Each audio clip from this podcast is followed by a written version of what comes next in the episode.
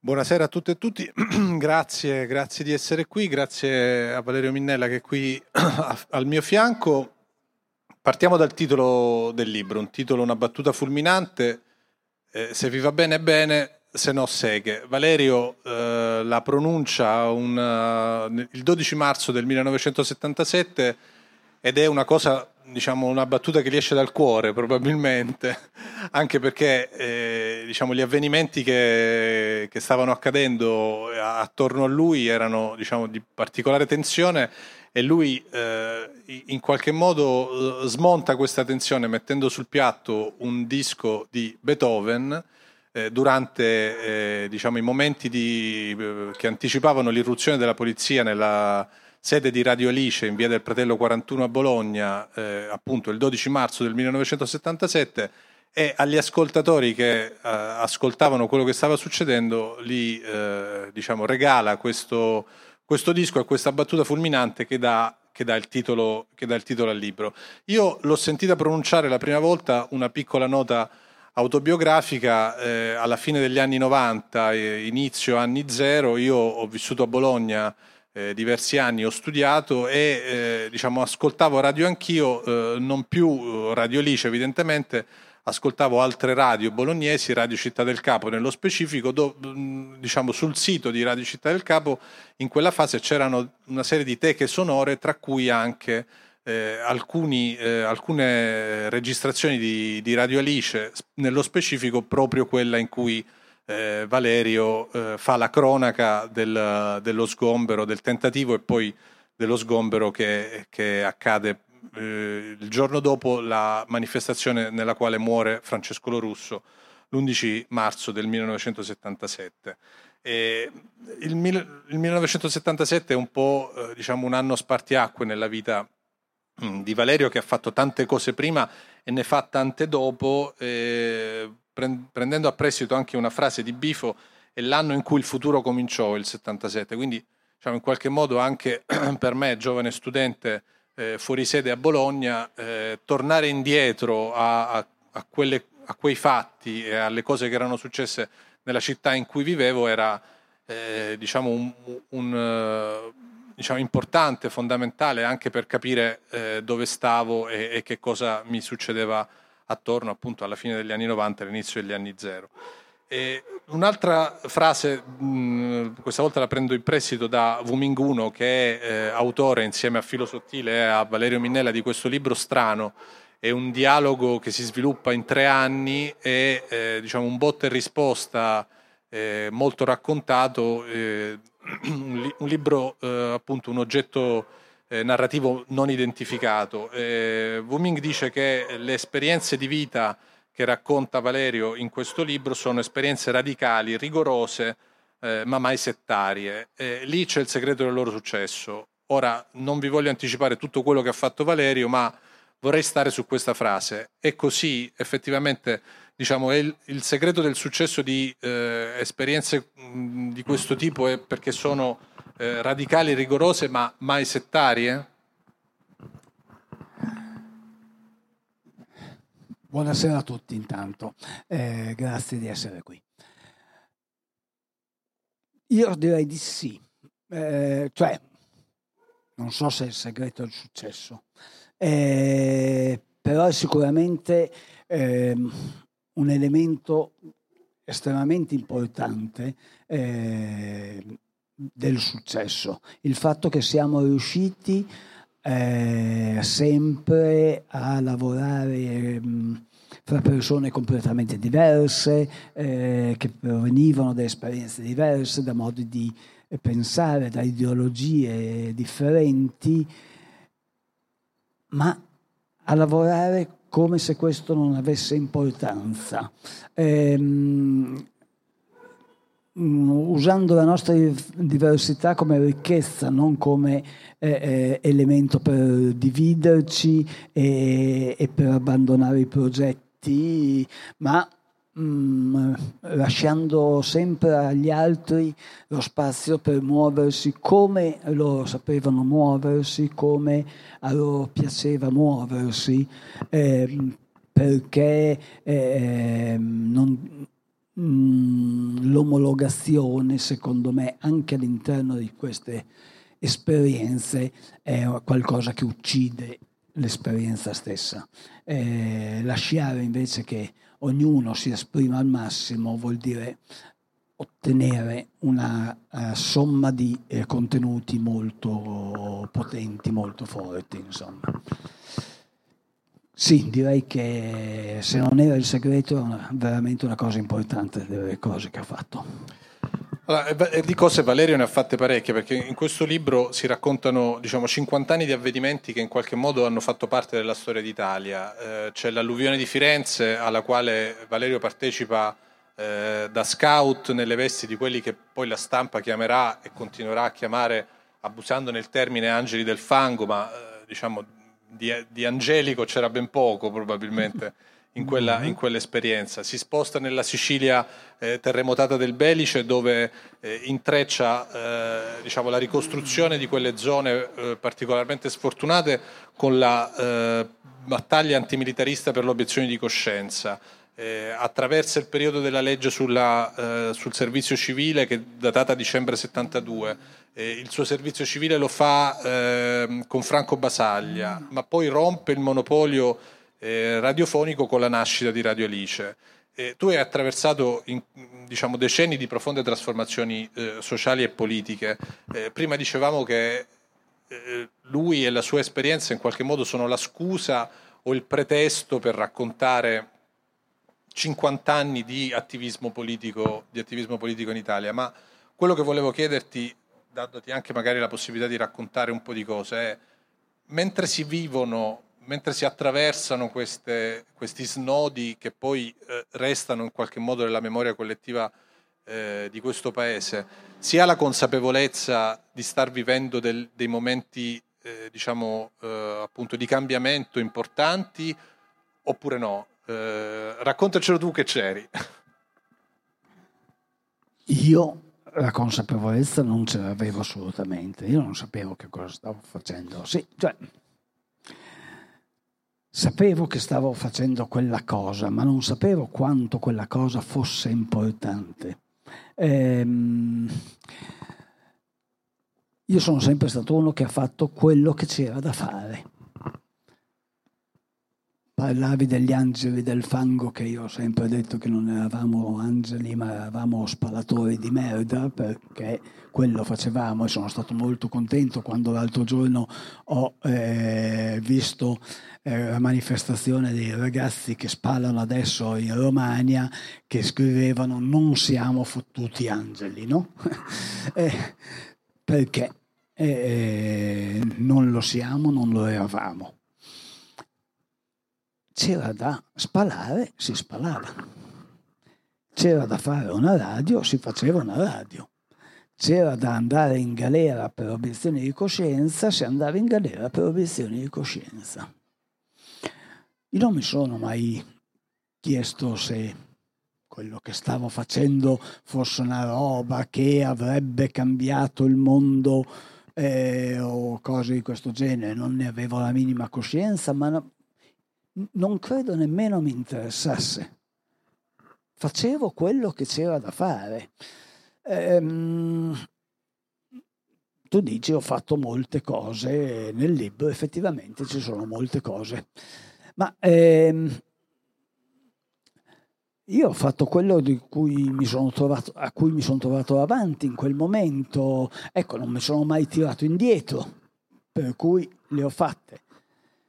Eh, ho avuto la fortuna, eh, ho le ho antenne eh, giuste per trovarmi in tante situazioni che poi dopo abbiamo deciso che erano importanti, mm, può darsi, però non avevo assolutamente concezione di, di quale importanza avesse la singola cosa.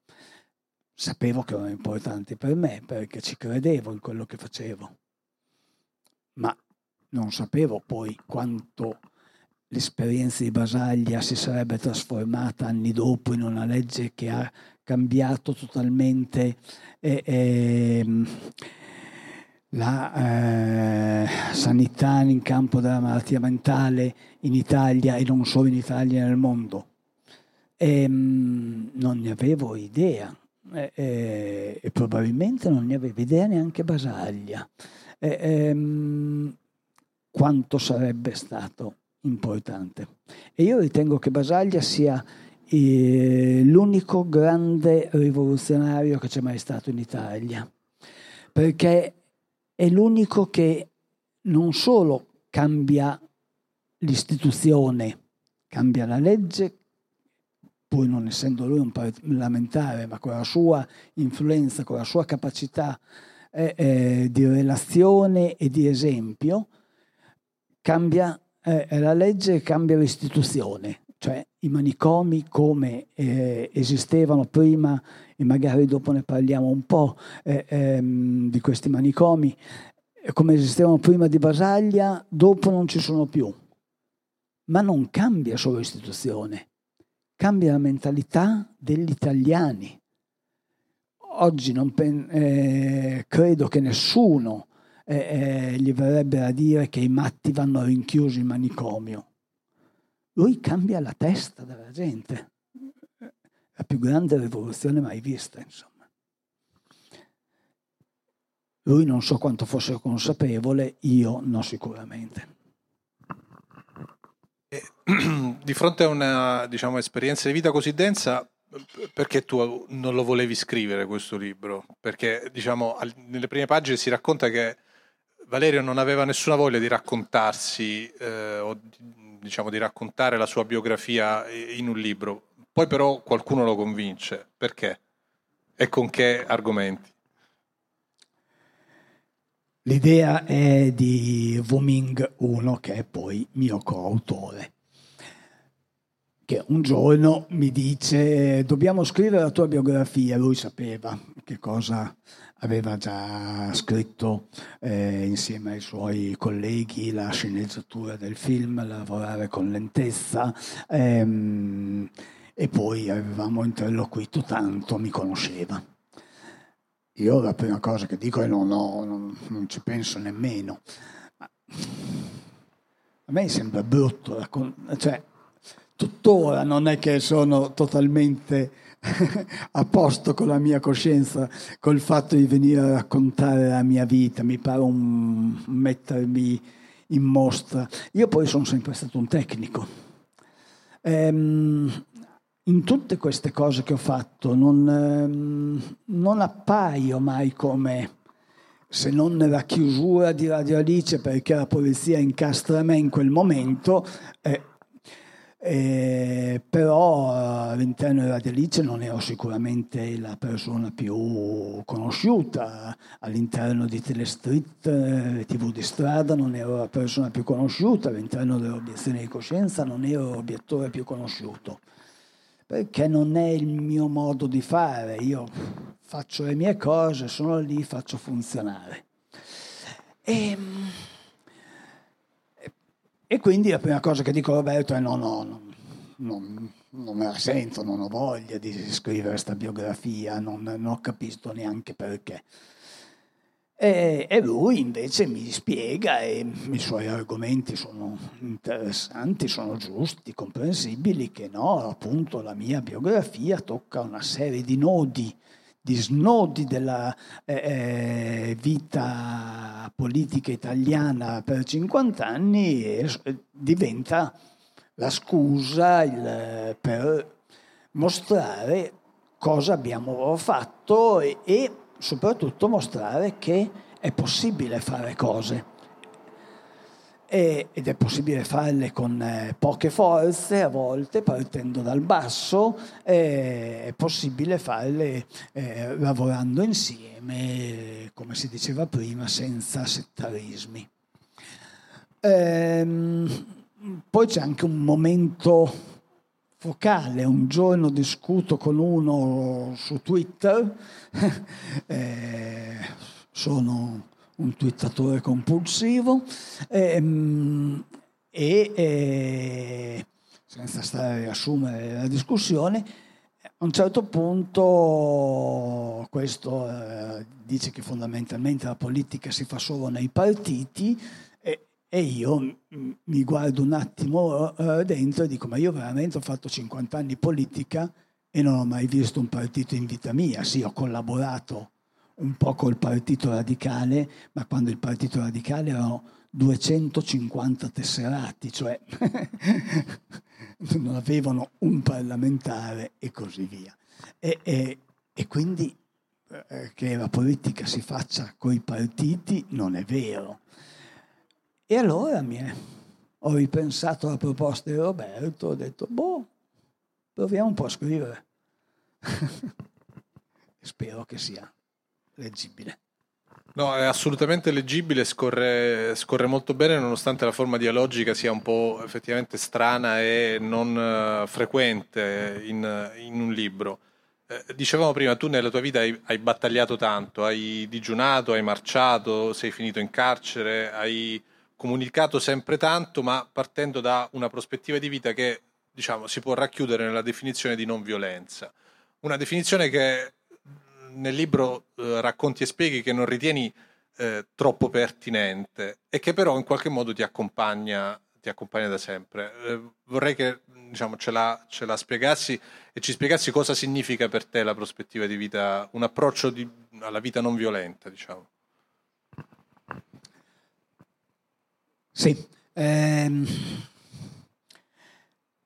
non ritengo pertinente la parola non violenza tutta attaccata, come la inventò eh, Aldo Capitini, che è quello che inventò la parola non violenza.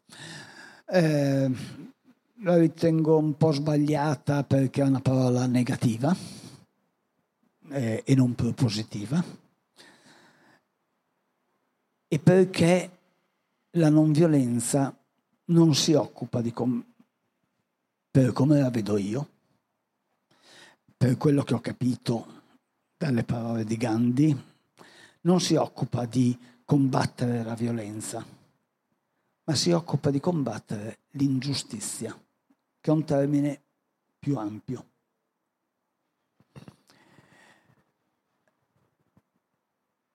Secondo me mm, Gandhi dice una, nei suoi scritti una cosa fondamentale dice che eh, la, cosa più import- la violenza più grossa che si possa fare nella vita, facciamo una premessa, Gandhi non si occupa della violenza personale, il pugno che io posso dare a te, è tipicamente cristiano, il poi gira l'altra guancia. E Gandhi si occupa di violenza sociale, dell'oppressione di, una, di, un'etnia su un'altra, di una classe sociale su un'altra, eh, di uno Stato su un altro e così via. E, e quindi quando lui parla di violenza ci mette anche quella soggettiva, ma parla sempre di violenza sociale. E dice che nella violenza sociale la più mm, grossa violenza che si possa fare è essere apatici, stare fermi eh, eh, di fronte all'ingiustizia. Lo dice poi anche Gramsci, no? Odio gli indifferenti. E, ehm, quella è la più grossa violenza. Se leggi Gandhi arrivi quasi a capire che ehm, lui sarebbe disposto eh, a usare la violenza piuttosto che restare fermo. Poi chiaramente dice che lui ha sempre trovato altri modi di comportarsi, altri metodi, altre azioni possibili. Ma eh, la cosa più importante è non stare fermi, non rimanere apatici, indifferenti di fronte all'ingiustizia. E divide la violenza in tre fasi molto precise, eh, ricorsive. Eh, la prima fase è la fase dell'oppressione, l'oppressore eh, eh, che opprime l'oppresso. E chiaramente lui dice che questa violenza è ingiusta. La seconda fase è la fase dell'oppresso che si ribella all'oppressore. E Gandhi non dice che è ingiusto, non dice che è ingiusto ribellarsi, anzi dice che è giusto perché è, è una forma è, è, di azione di fronte a un'ingiustizia. Ehm, poi dice che non funziona, dice che eh, eh, con l'obiezione di coscienza non costruirai una società giusta, quindi se questo... Scusa. Oh, eh, sono infilate parole che non c'entrano. Con, ehm, con la, ribellione violenta non costruirai una eh, società giusta.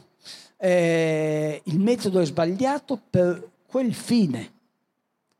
Se il tuo fine era vendetta, va benissimo. Ma se il tuo fine è costruire una società giusta, eh, eh, quel metodo non la produrrà.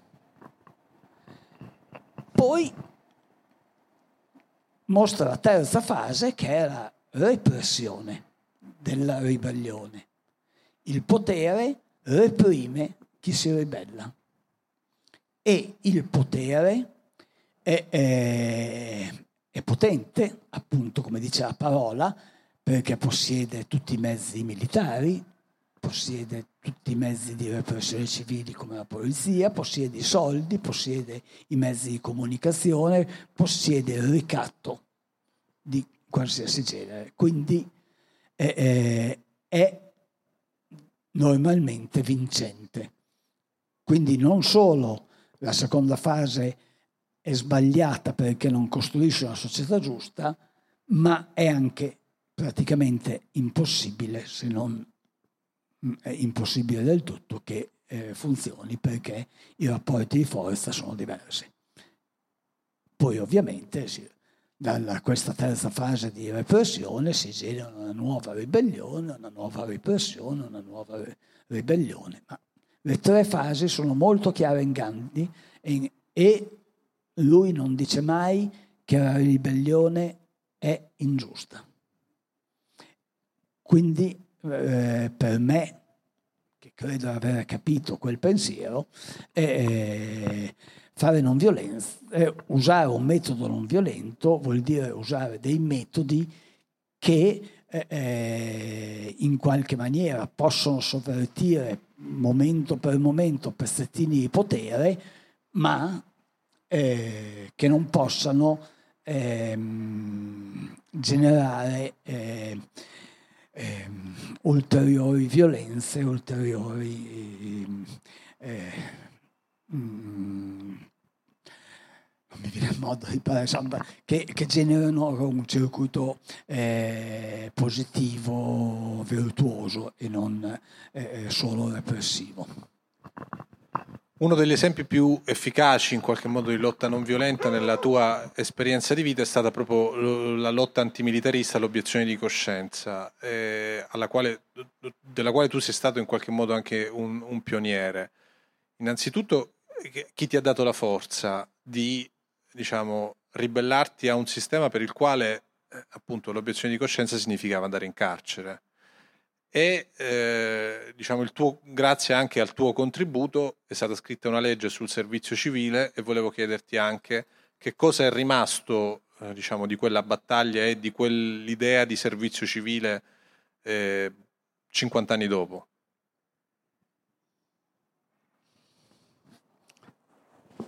Chi mi ha dato la forza non lo so, lo togliamo subito dal, dal discorso. Boh, e ho lì l'ho fatto. no, ehm... Mettevi in conto di finire in carcere, sì. carceri militari, eh, sì. diciamo, non è, non è proprio da tutti, ecco. Se sei convinto non è un grosso problema, il problema è quanto sei convinto. Ero convinto.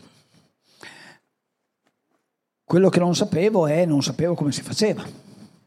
Nel senso che come tutti i maschi di quegli anni, eh, io sapevo che avrei sbattuto contro una cartolina contro la chiamata militare. E, um, un problema che noi maschi sentivamo in quel periodo, ovviamente. E, e, io sono convintissimo che non ha senso andare a fare il militare, non, non, non solo non lo voglio fare perché è imparare a uccidere e così via, ritengo proprio che sia stupido fare il militare, che il militare voglia, fare il militare voglia essere... Eh, eh, eh, ti trasformi in un cittadino obbediente, io non sono un cittadino obbediente.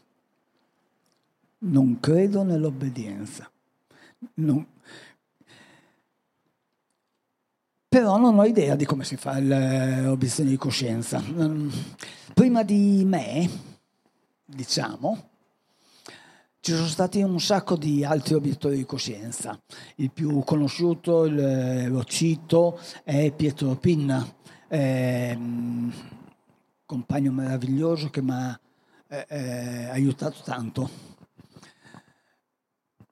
Pietro, come Mario Barbani, come tanti, come Gozzini, eh, prima di me, fa un'obiezione di coscienza ehm, individuale eh, viene chiamato, va in caserma e dice col cavolo che mi metto la vostra divisa. Quello che fa lui è importantissimo come testimonianza, eh, ha sicuramente ispirato tutti noi che siamo venuti dopo, ma essendo individuale, essendo dentro i muri della caserma non esce. Non da lì, e arriva poco sui giornali, eh, pochi sanno che eh, Pietro ha fatto il carcere, che Gozzini ha fatto il carcere e così via. Ehm, quando faccio obiezioni di coscienza io, non ho idea di come eh, si faccia e nel, mar- nel, luglio del 70 vado alla marcia antimilitarista a Trieste a via... No, quelle dopo, eh, da, allora da Milano a Vicenza. Da Milano a Vicenza, una marcia organizzata dai radicali e dal movimento non violento di Pietro Pinna. E mh, mm, lì incontro un mare di persone. Incontro Pietro che mi dà molta forza, tu mi dici qual forza. Pietro mi ha dato molta forza perché Pietro ti diceva sì, beh, poi vai in galera, Ah, vabbè, allora vado in galera. Cioè, te la mette così, no? Eh, semplice che dici, vabbè, semplice. e, incontro un sacco di gente, incontro eh, questi operai della Valsusa che poi incontrerò nelle lotte contro il TAV eh, 50 anni dopo, eh, che fanno fanno un antimilitarismo completamente diverso da quello che ho in testa io, cioè eh, eh, stanno dentro la fabbrica della Moncenisio, che è una fabbrica che eh, produceva anche componenti militari, e eh, eh, dicono al padronato non se ne parla, non prendete nuove commesse militari perché noi sciopereremo. Cioè, una roba ci avevo mai pensato, no? e, e loro fanno questo. Sì, i cingoli per i trattori, no, i cingoli per i carri armati. Fra gli altri incontro eh, eh, i giovani della Valle del Belice. In Belice c'è stato il terremoto, fra il pubblico c'è Carola che allora aveva 5 anni e stava in Belice e ehm, mi trasferisco in Belice perché eh, eh, i giovani della Valle del Belice hanno deciso di non fare il servizio militare perché vogliono fare il servizio civile e ricostruire la loro terra martoriata dal terremoto. E, e lì c'è un'ampia parte raccontata nel libro sulla mia esperienza del Belice che è stata altamente formativa. Ehm, ma soprattutto lì capisco che la cosa importante è muoversi insieme. Se c'è qualcosa di eclatante nell'esperienza del Belice eh, portata avanti da Lorenzo Barbera, eh, ehm, in quegli anni è che il Belice si muove, non dico come un solo uomo, ma eh, eh, c'è una grossa coesione, eh, si lavora insieme, si fanno le cose insieme, si va a Roma insieme e insieme i giovani della Valle del Belice decidono di obiettare. E io con altri due obiettori, Nando e Franco, che erano venuti in Belice con me, eh, ci guardiamo in faccia, ci diciamo, ma perché obiettare da soli? Facciamo un lavoro di gruppo e cambiamo il paradigma dell'obiezione di coscienza. Non andiamo più in caserma eh, nascosti fra quattro mura a disobbedire, eh, raccogliamo tutti quelli che in Italia sono interessati a fare obiezioni di coscienza, stendiamo un unico documento politico e eh, eh, obiettiamo tutti insieme, non presentandoci ma andando in giro in eh, situazioni come questa raccontare alla gente eh, che noi facciamo obiezioni di coscienza. Perché facciamo obiezioni di coscienza? Cosa vuol dire essere antimilitaristi, non violenti? e così via.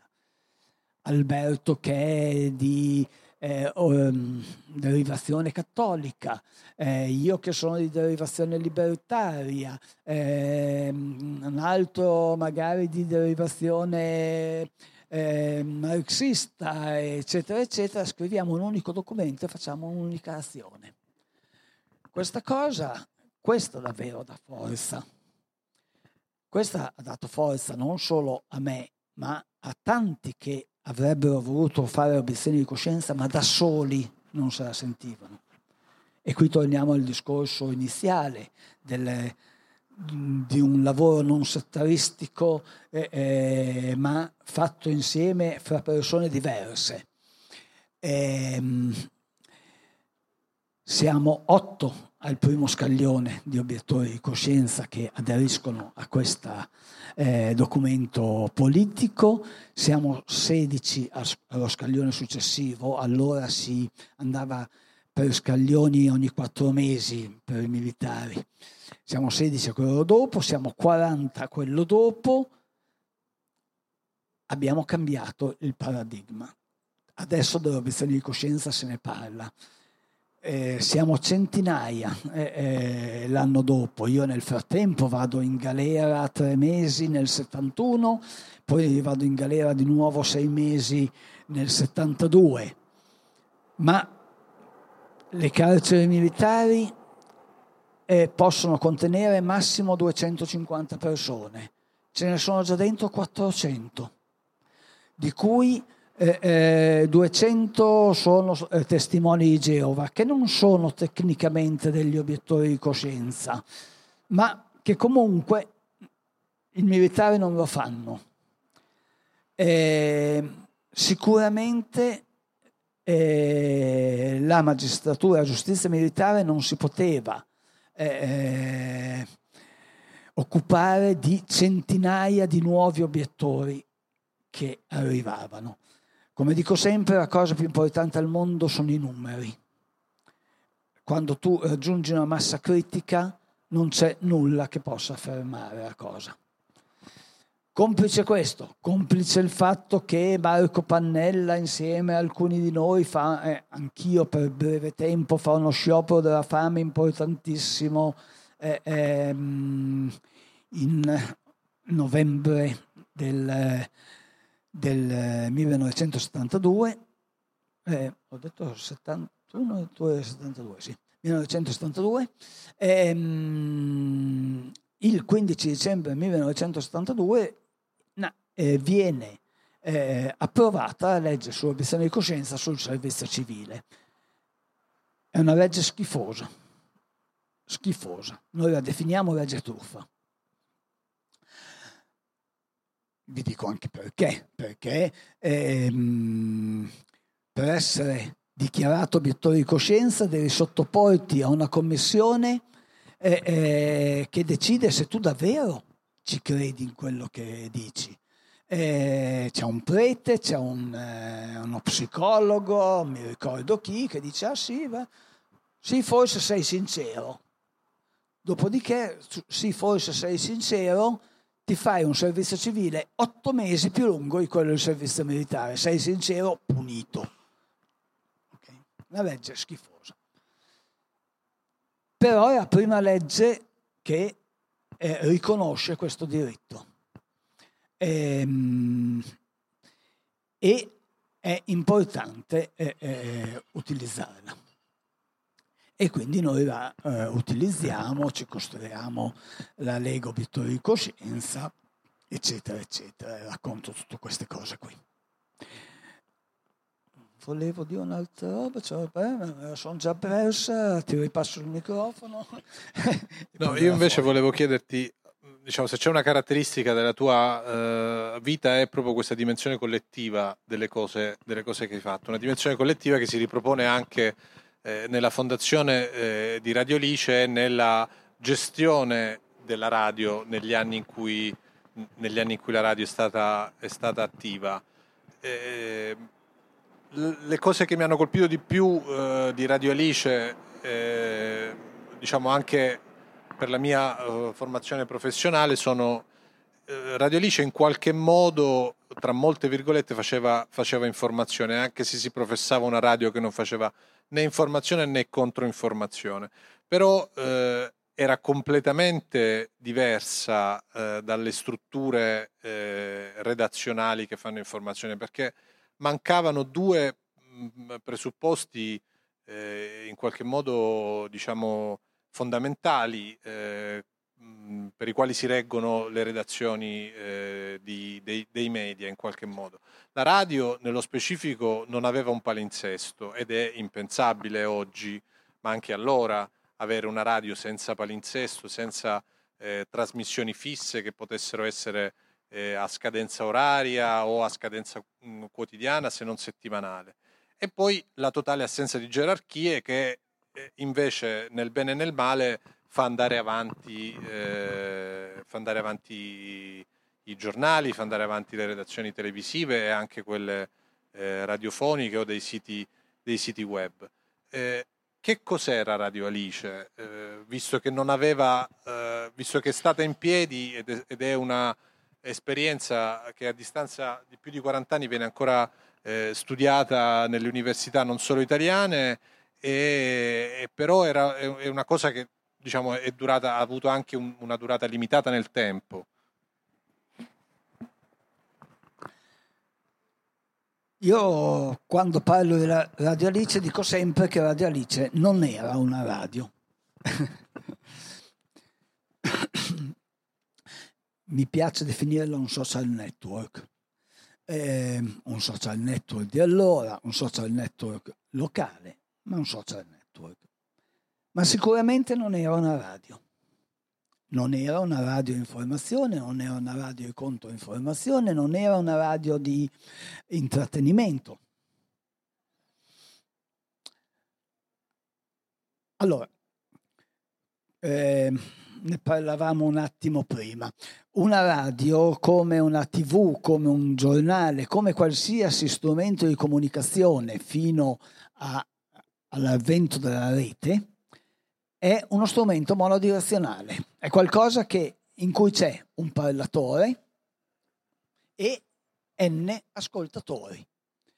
Un, eh, un presentatore e n telespettatori, un, uno scrittore, un giornalista e n lettori.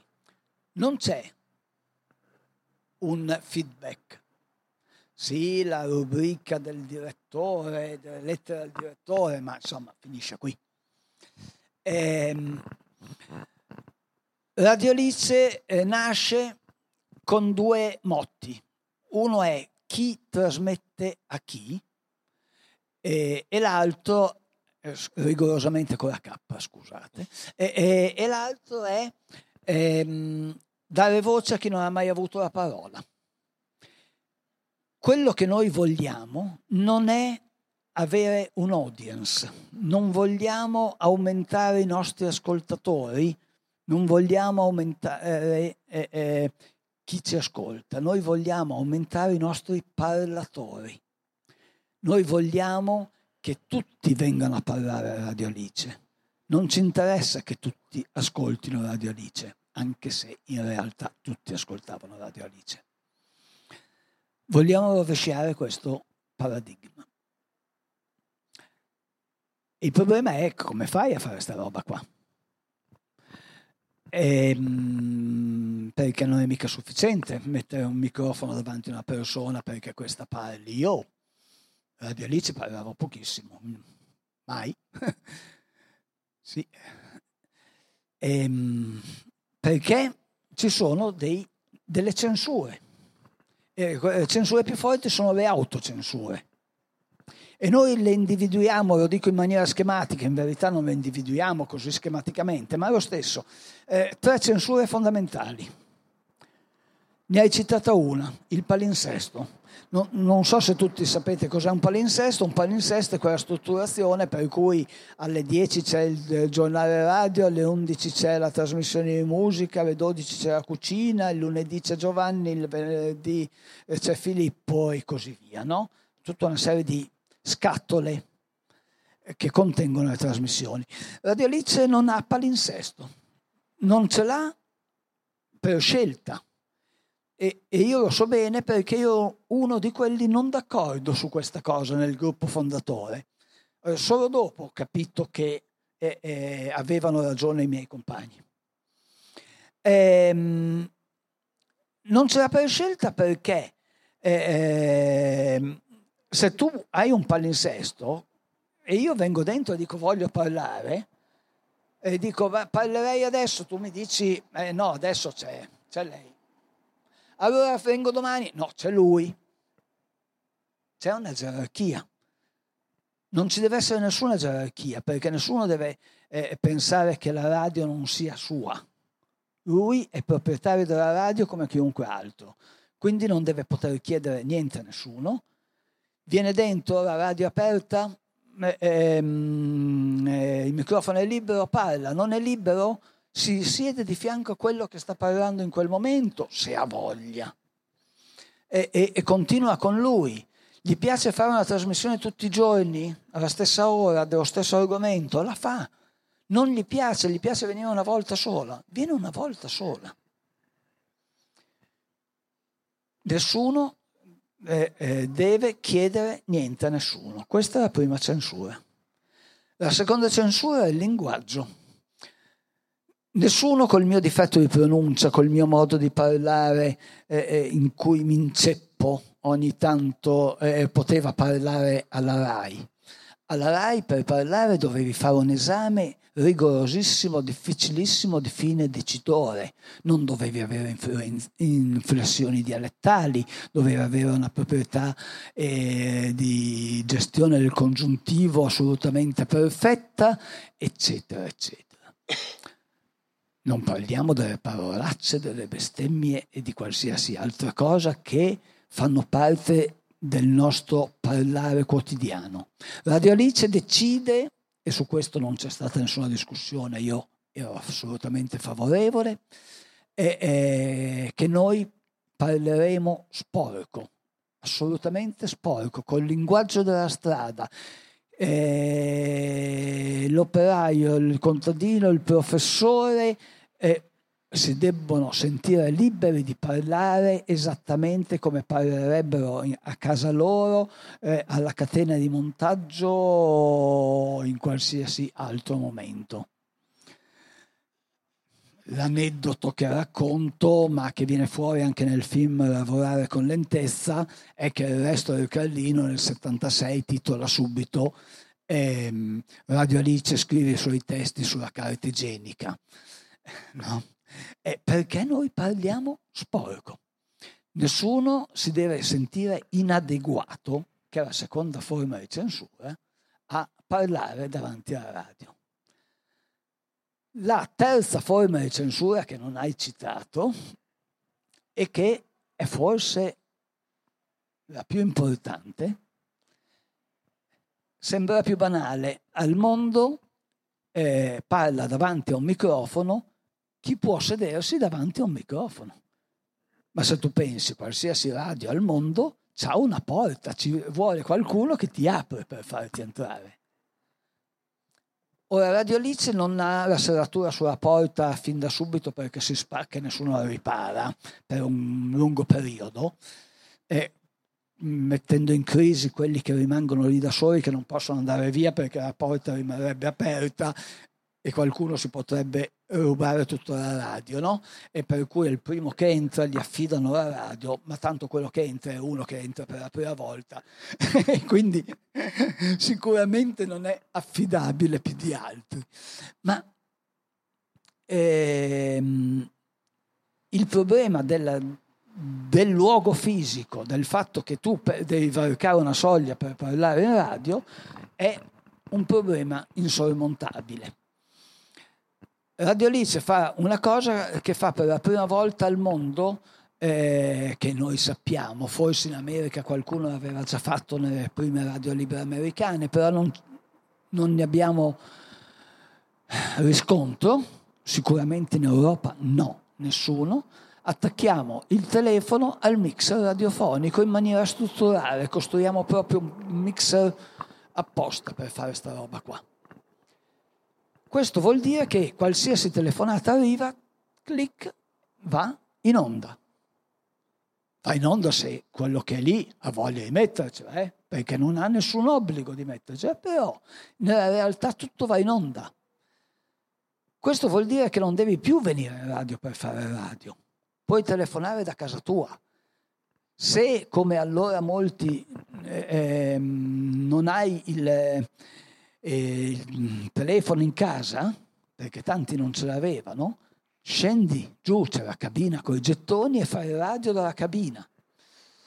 E, mh, racconto un sacco di aneddoti sul, sull'uso del telefono che facciamo nel libro, alcuni veramente divertenti, ma eh, eh, per dare un'idea di quanto Radio Alice diventi una radio di cui noi perdiamo la proprietà nel giro di un mese da quando apriamo, vinciamo la nostra scommessa, vogliamo fare parlare tutti, parlano tutti, ci rubano la radio di mano. Okay? Tutto il gruppo fondatore va a fare altro, fondamentalmente. Io sono uno dei pochi che rimane lì per tutto il periodo della radio perché sono un monomaniaco e, e, e questa mia eh, malattia mi permette di rimanere lì tutti i giorni. E, ehm, c'è la gente che telefona in radio e non, non è per modo di dire, ve lo racconto perché sono vere, per dire volevo dire a Giovanna che l'aspetto in piazza Maggiore. E, eh, volevo dire che sto uscendo dal posto di lavoro, questo l'ho presa io, per cui eh, mia madre mi può, può buttare la pasta. Cioè la radio mi chiedevi se è una radio di informazione? Non è una radio di informazione, è una radio di servizio. Poi io volevo fare una trasmissione di informazione tosta, la facevo. Alessandra voleva leggere tutte le sere le favole, lo faceva. I bambini andavano a letto con le favole di Radio Alice a Bologna in quegli anni. Ehm, Stefano voleva fare la sua trasmissione sul, sulle virtù dell'acqua, le virtù curative. Benissimo. Un altro voleva fare delle trasmissioni pessime perché Radio Alice c'erano delle trasmissioni meravigliose, meravigliose, una creatività pazzesca, ma c'erano anche delle trasmissioni di una bruttezza, t'assicuro, di una rottura di coglioni che la metà avanzava ognuno faceva quello che voleva, non era una eh, radio eh, di eh, informazione e di controinformazione, era uno strumento di comunicazione di proprietà della città, ovviamente principalmente dei giovani e principalmente degli studenti, ma non necessariamente. L'ascoltavano veramente un po' tutti e tutti ci parlavano. E una volta tiri sul telefono e invece di sentire qualcuno che parla c'è un assolo di sax, un assolo jazz di sax struggente, di quelli proprio che ti tirano fuori l'anima, è, è bellissimo. E alla fine dell'assolo, clic, finita la trasmissione.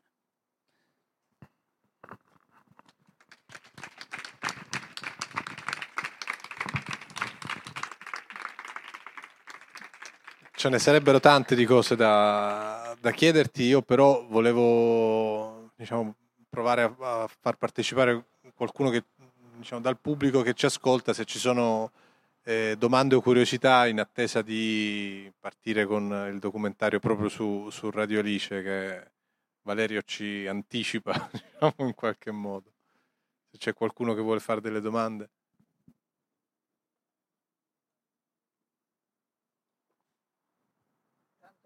Tanto che ci pensate un attimo, mi è venuto in mente cos'è che dovevo dire prima.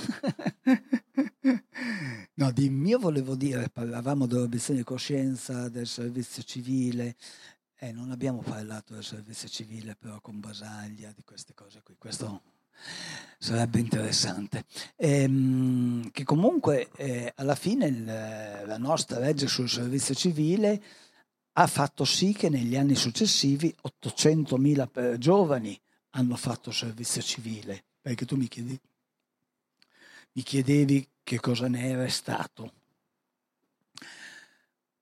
800.000, non, non due. Abbiamo effettivamente cambiato un pezzo di società italiana. E eh, una presentazione che ho fatto qui a Roma del libro il mese scorso sono arrivati due eh, ragazzi, un ragazzo e una ragazza, e mi hanno portato un loro libro che ci tenevano che io leggessi, ancora non l'ho fatto, confesso, e, mh, sul servizio civile che fanno loro oggi. Perché il servizio militare obbligatorio è morto, ma il servizio civile ha continuato a vivere dopo il servizio militare. Cioè il nostro servizio civile era reazione al servizio militare obbligatorio, opposizione a quello. Ma ci sono ancora 50-60 mila giovani che tutti gli anni mettono la loro vita a disposizione per un anno per la società, nel servizio civile. Mi avevi chiesto che cosa è rimasto. Non è la stessa cosa, però in qualche maniera un figlio. Se non c'è nessuno che vuole intervenire, l'ultimissima domanda che volevo fare a Valerio eh, è questa. Una persona come te che ha comunicato eh, diciamo, per tutta la vita, anche in maniera eh, pioneristica, abbiamo visto sia eh, diciamo, la comunicazione particolare della, della lotta sull'obiezione civile, l'obiezione di coscienza, sia eh, Radio Alice ovviamente, poi dopo ancora le tv di strada. Adesso nel 2023 c'è qualche forma di comunicazione che ti incuriosisce? Prima dicevi che eh, twitti abbastanza, è eh, quello il social network che ancora nonostante tutto ti risulta più stimolante? Um, no, facciamo un discorso più completo allora. Eh, sì, ho fatto parecchie cose sulla comunicazione, ho fatto nascere giornali, ho partecipato a altre iniziative, ho fatto le tv di strada come ricordavi, ehm, che sono state interessanti nel 2002 eh, per combattere il Berlusconi e il suo duopolio. Ehm, adesso twitto. Eh, però scrivo anche su altre cose e, e ritengo che usare Twitter sia sbagliato. eh, non Twitter di per sé, che forse è ancora il social network eh, più interessante se vuoi parlare di politica. È sbagliato usare strumenti che non sono più di nostra proprietà negli anni 70 noi ci costruivamo le nostre fanzine, i nostri giornalini, eh, ehm, i nostri ciclostilati, i nostri manifesti. Ce li facevamo, ce li stampavamo, ce li attaccavamo, ce li distribuivamo, li vendevamo. Erano strumenti di comunicazione nostri, in cui quello che eh, eh, dicevamo era eh, eh, messo nella forma e negli spazi che eh, eh, stavano nella nostra testa e venivano riportate sulla carta. Negli anni 70 ci inventiamo le radio. Ehm, eh, le radio eh, nascono perché mh, c'è una serie di personaggi che cominciano a fare radio, fra cui io, e la Corte Costituzionale ammette che si ehm, facciano. Beh, però prima della Corte Costituzionale la gente ha cominciato a fare la radio, cioè è un'azione comunque delle persone. Inventiamo le tv di strada. Eh, insieme alle tv di strada lavoriamo per uno spazio condiviso di film che servirà alle tv di strada, al progetto Telestreet, per eh, veicolare i contenuti da una tv all'altra, che è un analogo di YouTube, prima di YouTube. È fatto a nostro uso e consumo, è, è fatto e pensato da noi. Poi facciamo i siti internet fatti da noi per tutto un periodo, fino ai, ai primi anni 2000. Dai primi anni 2000 smettiamo di eh, usare una comunicazione costruita da noi, strumenti di comunicazione costruiti da noi e cominciamo a usare strumenti di comunicazione eh, costruiti da altri. Gli strumenti di Google, gli strumenti di Meta, Facebook, gli strumenti di Twitter, eh, ehm, perfino i blog eh, usiamo eh, spesso eh, eh, grossi contenitori di blog come WordPress, eh, come sito, non come mh, mm, prodotto o, o altro, insomma adesso non mi vengono in mente. Io sono un twittatore compulsivo, sì, eh, ma voglio smettere, bisogna che smettiamo di usare o di usare solo gli strumenti di altri, dobbiamo di nuovo crearci i nostri strumenti, nostri, avere la proprietà, avere il dominio totale e eh, riprogettarli, riragionarli secondo quello che dicevamo come Radio Alice, eh, che era il pensiero di Marshall McLuhan, eh, che è stato il primo eh, studioso di comunicazione ed è che il mezzo è il messaggio. Bene, grazie a Valerio Minnella, grazie ad Alegre, a Giulio e a tutti voi che siete intervenuti.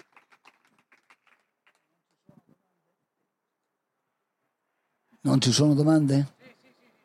Ah, se c'è una domanda. C'è questo microfono o c'è un altro in giro? Ok. Minchia, veramente sul palco devo stare per fare la domanda. No. Va bene, ok. allora, io, diciamo, eh, seguito tutto il dibattito, abbiamo parlato prima dell'impianto intellettuale della sinistra, di cosa andrebbe fatto adesso. Radio Alice un po' mi ha risvegliato, diciamo, mi, mi, mi ha riportato al fatto che, come dicevi adesso, prendo l'ultima frase, il mezzo. Eh, Twitter ha gli algoritmi, decide cosa politicamente è corretto e cosa no, eh, non, non, siamo completamente liberi di mandare un messaggio. Allora, ehm, diciamo, la conclusione mia è che diciamo, alla fine bella l'analisi sugli impianti intellettuali della sinistra e tutto quanto, ma non abbiamo più le palle di dare delle istanze forti e certe. Addirittura una, un'istanza eh, un po' eh, estremista che io riporto è se sei di sinistra non comprare da Amazon, cioè nel senso iniziamo, iniziamo a riportare delle istanze, cioè, come dicevo a una mia amica Patti che è lì, bionda, quella bionda riccia, lei è insegnante di scuola, no? Le insegnanti di scuola come i sanitari hanno una responsabilità enorme, non c'è un aumento di stipendio da loro da 30 anni. Okay, la, la, Germania ne ha fatti 16 di aumenti di stipendi, la, la Spagna ne ha fatti 12 di riforme di aumenti di stipendi, la, la Francia è quella che, che, paga di più. Loro non si ribellano, sono buoni. Come hai detto prima, la non, la non violenza più forte è l'indifferenza, no? Cioè la violenza più potente è l'indifferenza, che è una cosa bellissima che hai detto prima, cioè l'indifferenza è una violenza pazzesca, cioè non facciamo nulla. Loro non fanno nulla perché non hanno un'istanza politica che li appoggi, che li riscaldi, che gli dica ok raga incazzatevi, cioè svegliatevi domani, fate qualcosa. Sono morenti, sono dormienti per questo.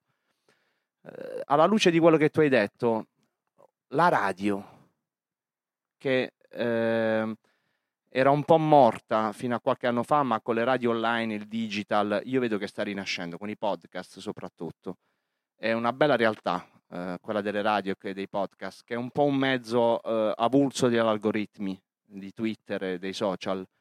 Può riportare un'istanza e a riscaldare di nuovo gli animi per poterli rendere coscienti di quello che sta succedendo, perché i partiti non lo fanno, il PD non lo fa, la sinistra non ha più le palle di contrapporsi a un capitalismo imperante, no? Il dio denaro ha vinto, ok, vabbè, ha vinto. Cioè, se tu fai successo col denaro, hai la pacca sulla spalla anche dall'uomo di sinistra. Cioè, sei stato bravo, bravo, hai fatto successo con i soldi. Ma come lo hai fatto? Okay.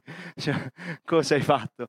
Allora, io quello che ti chiedo è, è un po' resuscitando la tua esperienza, la radio può avere ancora, perché di tutti i mezzi che abbiamo a disposizione, io l'unico che vedo veramente libero è la radio, i podcast, può avere una forza sull'istanza da dare alla gente e risvegliarla? Concordo che eh, lo strumento radiofonico, perché è lo strumento principale che veicola la voce e la voce umana è lo strumento di comunicazione per eccellenza, è ancora potente e ehm, è uno strumento ancora da usare e infatti chi l'aveva decretata morta eh, eh, si è dovuto rimangiare queste affermazioni perché sta di nuovo vivendo fortissimo. Le radio online, i podcast, come dicevi, stanno eh, andando molto molto forte, hanno un grosso pubblico. Però sono un mezzo. Si, eh, sono solo un mezzo e non sono eh, il motore di un'eventuale inventiamoci la parola rivoluzione, inventiamoci perché la dobbiamo reinventare completamente.